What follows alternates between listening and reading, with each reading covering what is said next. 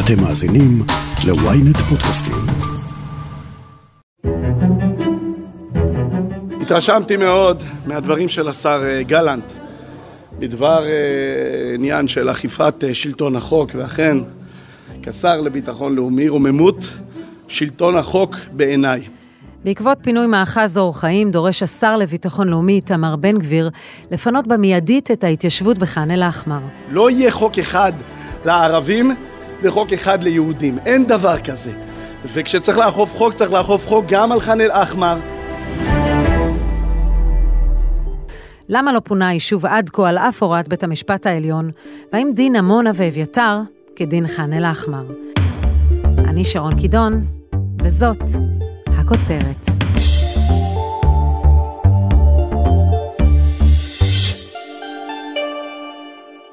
ישראל, תבינו עם מי יש לנו עסק.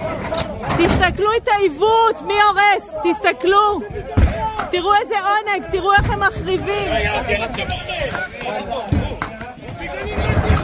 כוחות של משטרה ומשמר הגבול פינו בפעם השנייה מתיישבים שמנסים להקים את המאחז אור חיים על שם הרב דרוקמן, זכרו לברכה, באזור מגדלים שבשומרון.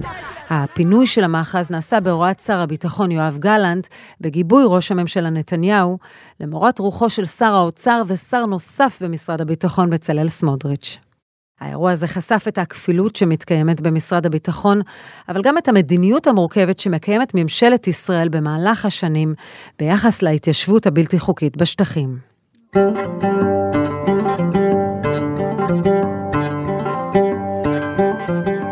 רק לעשות פה סדר, זה אותו נתניהו שנשבע שהוא יפנה את ח'אן אל-אחמר, והיום ח'אן אל-אחמר זה כבר עיר קטנה.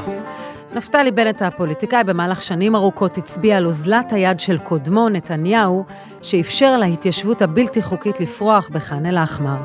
אך גם כאשר הוא הופך להיות ראש ממשלה, הוא בעצמו לא מבצע את הפינוי. אז בואו נעשה סדר מהו היישוב ח'אן אל-אחמר. מה נפסק בעניינו ולמה ראשי הממשלה לדורותיהם נמנעים מלפנות אותו בזמן שהם מפנים יישובים כמו עמונה ומאחזים כמו אביתר.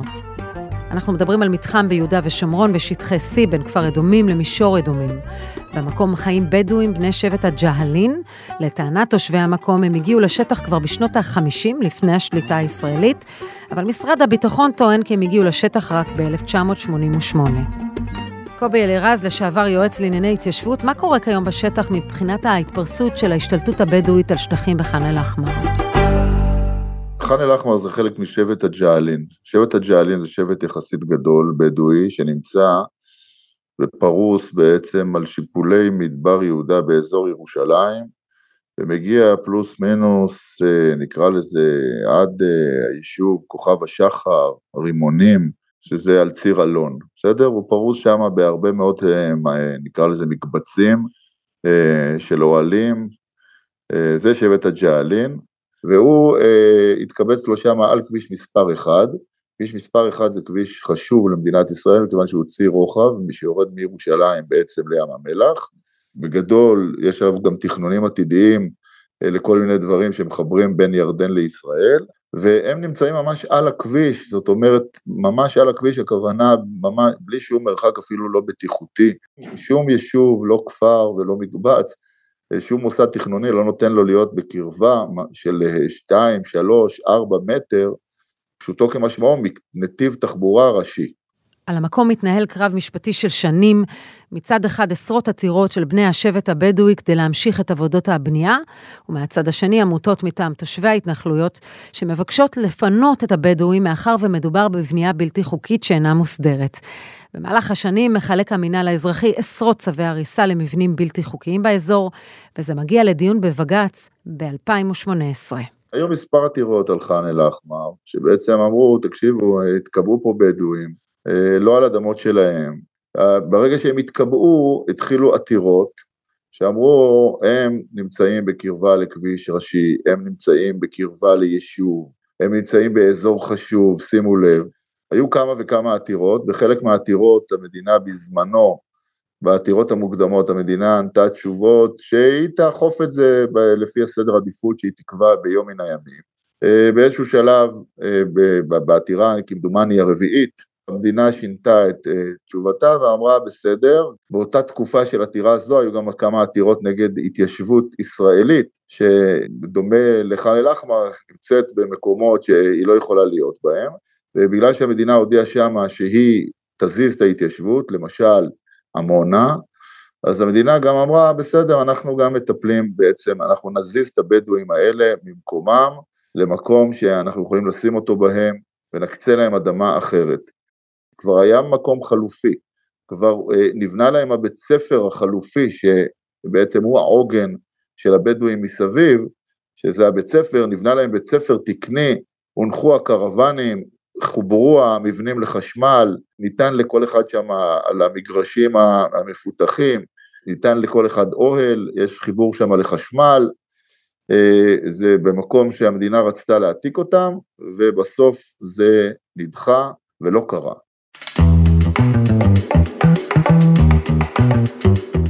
דוקטור אדם שנר, מומחה למשפט חוקתי, בית הספר רדזינר למשפטים מאוניברסיטת רייכמן. בית המשפט העליון בשבתו כבג"ץ קובע כי ח'אן אל-אחמר היא התיישבות בלתי חוקית ומקבל את עמדת מערכת הביטחון.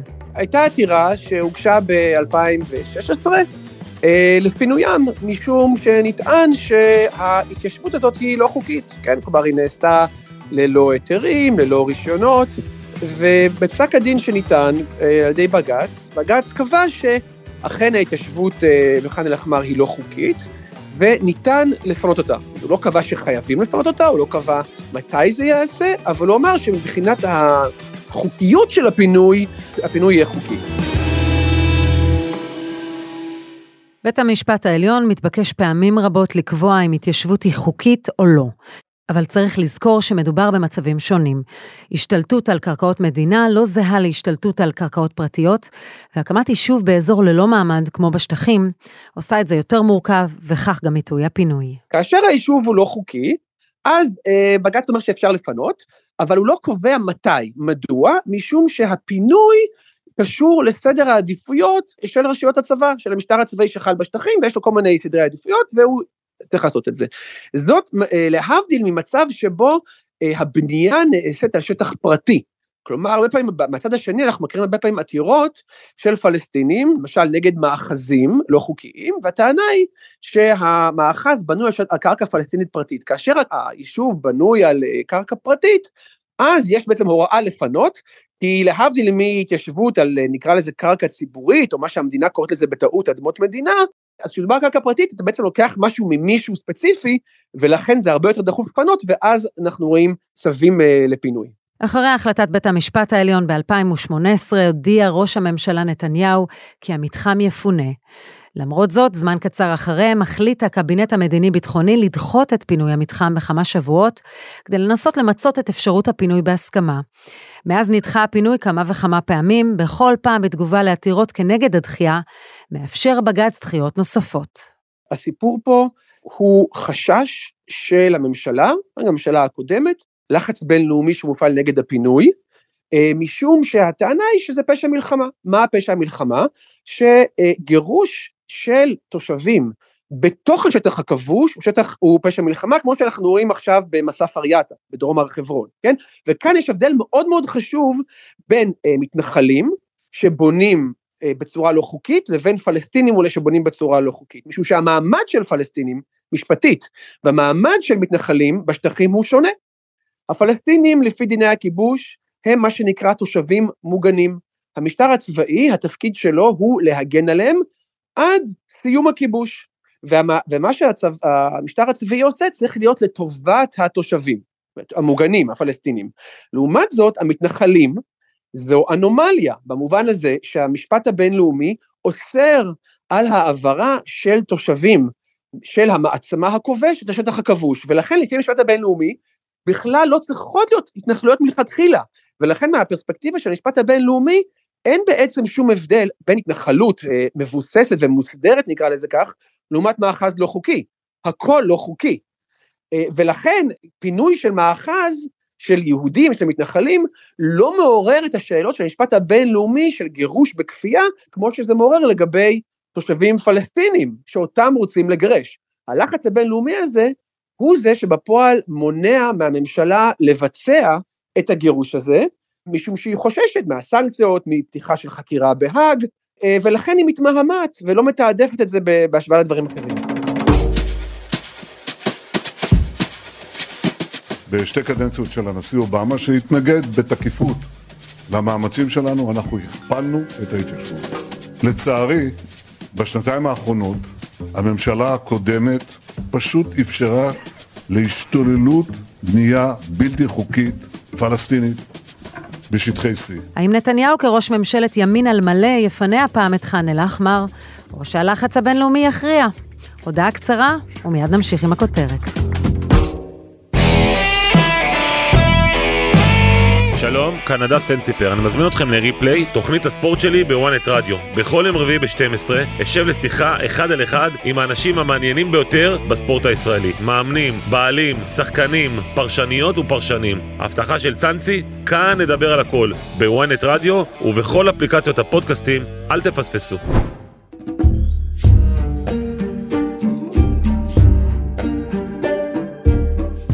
על אף שבית המשפט העליון בישראל נתפס כסמכות משפטית מכובדת ומקובלת בעולם, זה לא מספיק שמדובר בשטחי יהודה ושומרון, מאחר שהמעמד של חבל הארץ הזה לא הוסדר מעולם. לכן הדבר יכול להגיע לערכאות המשפטיות הבינלאומיות. אה, בסופו של דבר, בית המשפט הישראלי, בעתירה לפחות שקשורה לח'אן אל-אחמר, קבע שלפי דיני התכנון והבנייה, כן, שחלים בשטח, אז הבנייה שלהם היא לא חוקית. אבל הוא לא התייחס לסוגיה של המשפט הבינלאומי של הגירוש הכפ... אה, בכפייה, ולכן אה, העובדה שהבנייה היא לא חוקית לפי הדין המקומי, לא מתקשור לשאלה של הגירוש הלא חוקי לפי המשפט הבינלאומי. ולכן אה, הדבר אחד לא מוציא מתוכו את הדבר השני. כלומר, האם בית המשפט העליון צריך לתת את דעתו כאשר הוא יושב בסוגיה גם להיבטים הבינלאומיים בעיניך? הוא חייב, משום שבסופו של דבר, מה הדין בשטחים? משפט בשטחים, הרי זה לא המשפט הישראלי. אז יש כמה רבדים של חקיקה בשטחים. אז רובד אחד זה באמת הצווים שמוציא המפקד הצבאי, האלוף. אה, רובד אחר של, החק... של החקיקה זה הדין שהיה קיים בשטח לפני 67, שזה הדין הירדני. והרובד העליון של החקיקה זה המשפט הבינלאומי. זאת אומרת, בכלל, מכוח מה יש למפקד הצבאי אה, סמכות לתת צווים לפלסטינים? הסיבה שיש לו סמכות לתת צווים, היא כי הדין הבינלאומי מעניק את הסמכות. הוא נמצא שם מכוח דיני הכיבוש. דיני הכיבוש זה גוף של דינים, משפט הבינלאומי הומניטרי, שמעוגנים בתקנות האג, ובאמנת ג'נבה הרביעית, והם מסמיכים את המפקד הצבאי לפעול בשטח הכבוש ולהתקין צווים לטובת התושבים המוגנים. ולכן כשבית המשפט העליון פוסק בסוגיות שקשורות לשטחים, בוודאי שהמשפט הבינלאומי צריך להיות חלק מהסיפור. מכוחו יש למפקד הצבאי סמכות, והוא זה גם שמסדיר את האופן שבו הכיבוש יפעל. כלומר, האם ניתן להפקיע קרקע, למשל, מתי אפשר להפקיע קרקע, כבישים, איזה כבישים אפשר לבנות, לטובת מי, אבל המפקד הצבאי פועל מכוח דיני הכיבוש שהם מוסדרים במשפט הבינלאומי.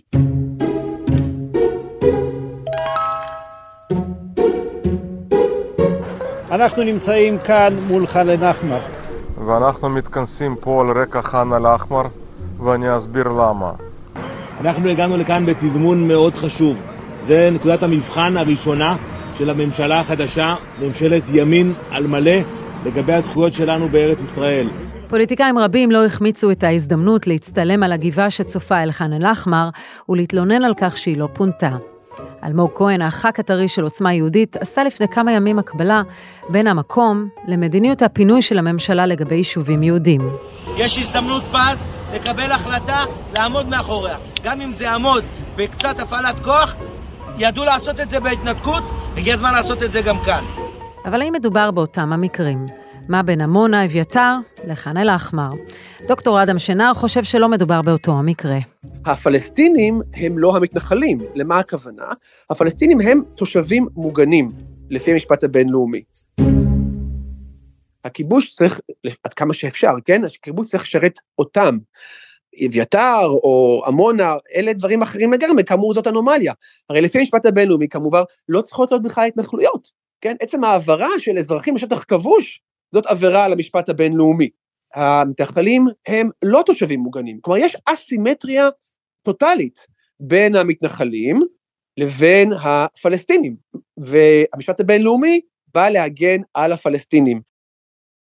הרי בשני המקרים מדובר בהשתלטות על קרקעות ולא התיישבות מסודרת. מה זה השתלטות, כן? בסופו של דבר, מי פה משתלט על מה? האם הפלסטינים משתלטים על שטחים שהם שלהם, במובן הזה שהשטחים הם שטחים כבושים, הם שטחים לא שייכים בכלל לישראל, או שהשטחים האלה הם שטחים של, שישראל יכולה לעשות בהם מה שהיא רוצה, אז אני חושב שהשטחים הם לא שטחים שישראל יכולה לעשות בהם מה שהיא רוצה, אבל צריך להבין שהמשטר הצבאי שפועל בשטחים, הוא פועל לאורך שנים בצורה שהיא לחלוטין לא שוויונית. גם אם אדם מסוים חושב שצריך לדאוג גם לי, אה, לישראלים שנמצאים בשטחים וגם לפלסטינים שנמצאים בשטחים, אני כופר בכך, אבל נגיד שזה מה שהיינו צריכים לדאוג, אז המינהל האזרחי לא מקצה קרקע באופן שוויוני. מדובר למשל, יש, אז המתנחלים מביעים דאגה מהשתלטות על שטחי C, אבל צריך לזכור את הנתונים.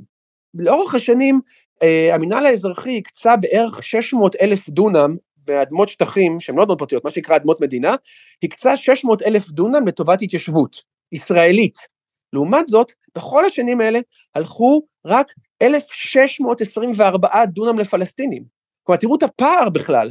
אז אי אפשר בכלל לדבר פה על איזושהי סימטריה, כאשר השלטון הישראלי בשטחים פועל בצורה אסימטרית. עכשיו, כשהשלטון הישראלי מקצה כל כך מעט דונמים לבנייה לפלסטינים, אבל הפלסטינים עדיין גרים שם, הם מביאים ילדים, הם מתרבים, יש גידול טבעי, איך בדיוק מצפים מהם לחיות? איך בדיוק מצפים מהם להתקיים? איפה בדיוק הם אמורים לבנות אם על כל צעד ושעל לא מתירים להם? ואז הם בעצם נאלצים לפעול בצורה לא חוקית, ואז באים אחר כך ואומרים זאת השתלטות.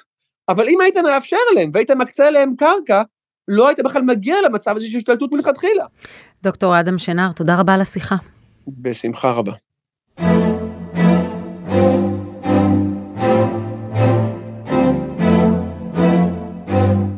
בחזרה אליך, קובי אלירז. איך המתנחלים מסבירים את ההקבלה בין אביתר לח'אן אל-אחמר? הרי בכל זאת יש בעיה עם הדין הבינלאומי. הדין הבינלאומי הוא לא הפרמטר המרכזי פה, למרות שאני אומר בדואים, אוכלוסייה נוודית, ובית המשפט העליון פה פסק שאי אפשר לפנות אותם בלי למצוא להם חלופה, לפחות זה הנוהג. ואפשר לפנות אותם. כלומר, בסוף, אוכלוסייה נוודית לא אמורה להיות מקובעת, הרי כשמה כן היא, היא אמורה להיות נוודית. ואם הם רוצים להתקבע, אז זה לפחות על פי מה שהממשלה או הריבון אמור להקצות להם, ולא על פי מה שהם חושבים שהם יכולים להתקבע בו. הרי זה קצת סותר, אם אתה אוכלוסייה נוודית, אז אתה אמור להיות נווד, ואם אתה לא נווד והתקבעת במקום, אז לפחות תקשיב, או, או, או תקבל הרשאה מה, מהממשל הנוהג במקום, כדי שהוא יגיד לך איפה אתה יכול להיות מקובע. הטיעון הזה הוא עובר את הדין הבינלאומי ואין בעיה איתו. אם לא היו נותנים להם שום חלופה, שזה גם אופציה, הרי לא תמיד חייבים לתת חלופה למי שאתה מפנה אותו כי הוא נכנס באופן בלתי חוקי למגורים במקום בלתי חוקי. בהנחה שלא נתת לו חלופה, אז אולי יש בעיה עם הדין הבינלאומי. ברגע שאתה נותן חלופה ראויה יותר טובה מהקיים בכל הפרמטרים, אז אין שום סיבה, זה, כלומר הדין הבינלאומי לא יכול לסתור את זה. כמובן שיש לחץ בינלאומי שהוא לא קשור לדין הבינלאומי, שבעצם סובר שישראל לא צריכה להיות בשטחים האלה, והפלסטינים סלאש הבדואים הם בעצם האוכלוסייה המקורית והטבעית, ולכן מבחינה פוליטית לא רוצים שהם יזוזו, אבל לא מבחינת הדין הבינלאומי. אנחנו צריכים לפעול גם כאן וגם כאן. ויש לנו עבודה גדולה לעשות בשני הדברים. אני מקווה שיש לנו עבודה פחות גדולה לעשות בצד הישראלי, כי אנחנו לא יכולים שאיש הישר בעיניו יעשה, אחרת זה אובדן שליטה מוחלט. ואני מראש אומר לכם, יש לנו גם מקרה מיוחד של ח'אן אל-אחמר, כי תמיד, איך אמר נפתלי בנט ואיילת שקד, ביום הראשון, ההחלטה הראשונה שנעשה כשנבוא לשלטון, אנחנו נוציא, נפרק את ח'אן אל-אחמר. מסתבר שזה קצת יותר מורכב, זה מקרה מיוחד. לסיכום, נתניהו נמצא במלכודת, פינוי מאחזים יהודים מערער את השותפות מול הציונות הדתית, ולכן סמוטריץ' ובן גביר דורשים ממנו לממש את החלטת בג"ץ על פינוי ח'אן אל-אחמר. דבר זה יכול לחשוף אותו לבעיות בקהילה הבינלאומית. אז מה הוא יעשה? אני חושב שאין ברירה, ובסוף אנחנו מדינת חוק, ומדינת ישראל גם ידעה לפנות יהודים שהיה צריך לפנות אותם. אם אנחנו נכנסים לשאלה הפוליטית, אז בשאלה הפוליטית מדינת ישראל צריכה להתמודד בזירה הבינלאומית ולהסביר למה חיוני בשבילה לכל הפחות להישאר בשטחי C, אני לא רואה ששום שלטון במדינת ישראל, שום שלטון, בין אם יש פרטנר בצד הפלסטיני ובין אם אין פרטנר, יכול לאפשר לעצמו, לאור מה שקרה גם בהיסטוריה, נקרא לזה הקרובה לנו, העשר שנים האחרונות, לא יכול לוותר על שטחי C, נקודה, ולא רק על ידי השארת בסיסים בשטח הזה, אלא על ידי התיישבות שבעצם היא, היא הגב של מדינת ישראל, החמישית הזאת של שטח C, השטחי יו"ש, שבעצם אה, לוקחים חמישית משטח המדינה, אבל 60% מהם שטחי C, הם נמצאים בעצם מול, ה, נקרא לזה, ליבת מדינת ישראל. ברגע שאנחנו מפנים את ח'אן אל-אחמר, אנחנו אומרים שבעצם שטחי C עדיין חשובים לנו, ואנחנו לא מוכנים לתפיסה האירופאית בעיקר, שאומרת, תשאירו פה את הפלסטינים, לא משנה איפה, כי דינכם לעזוב את המקום. לא, אנחנו לא הולכים לעזוב את המקום, אנחנו הולכים להישאר פה, כי זה זכות קיומנו לא בגלל זכות אבותינו, אלא כי אנחנו לא יכולים לקיים את מדינת ישראל הריבונית היום ב-2023, בלי שיש לנו שליטה בגב ההר כזאתי. באמת יש פה אירוע אסטרטגי שהולך ותופח, אתה בעצם נותן נקודות לצד השני, ומוטב לעשות את זה היום מאשר עוד חצי שנה ועוד שנה, כי תמיד זה יישאר תפוח אדמה לוהט, אם היינו עושים את זה לפני שלוש-ארבע שנים, זה היה נשכח כבר. ככל שאנחנו ממשיכים לדחות את זה, זה עושה נזק גם אה, מה שנקרא פנים זירתי וגם חוץ זירתי, וגם ברמה הפוליטיקה הפנימית, לא קשור אפילו לימין ושמאל, ברמה של מדינה שמסוגלת לממש את משילותה באזור. זה, זה מאוד לגיטימי שהיא תגיד, אני אומר עוד פעם, היא נותנת פה חלופה ראויה, אה, רצינית, לא פחי פחת, לא, לא משהו רציני. היא נותנת פה באמת חלופה רצינית, וזה פשוט, אה, נקרא לזה זילות של שלטון החוק ושל המשילות הבסיסית של מדינה, שהיא סוברנית לעשות כזה דבר גם בשטחי יהודה ושומרון. קובי אלירז, תודה רבה על השיחה. חן חן, תודה.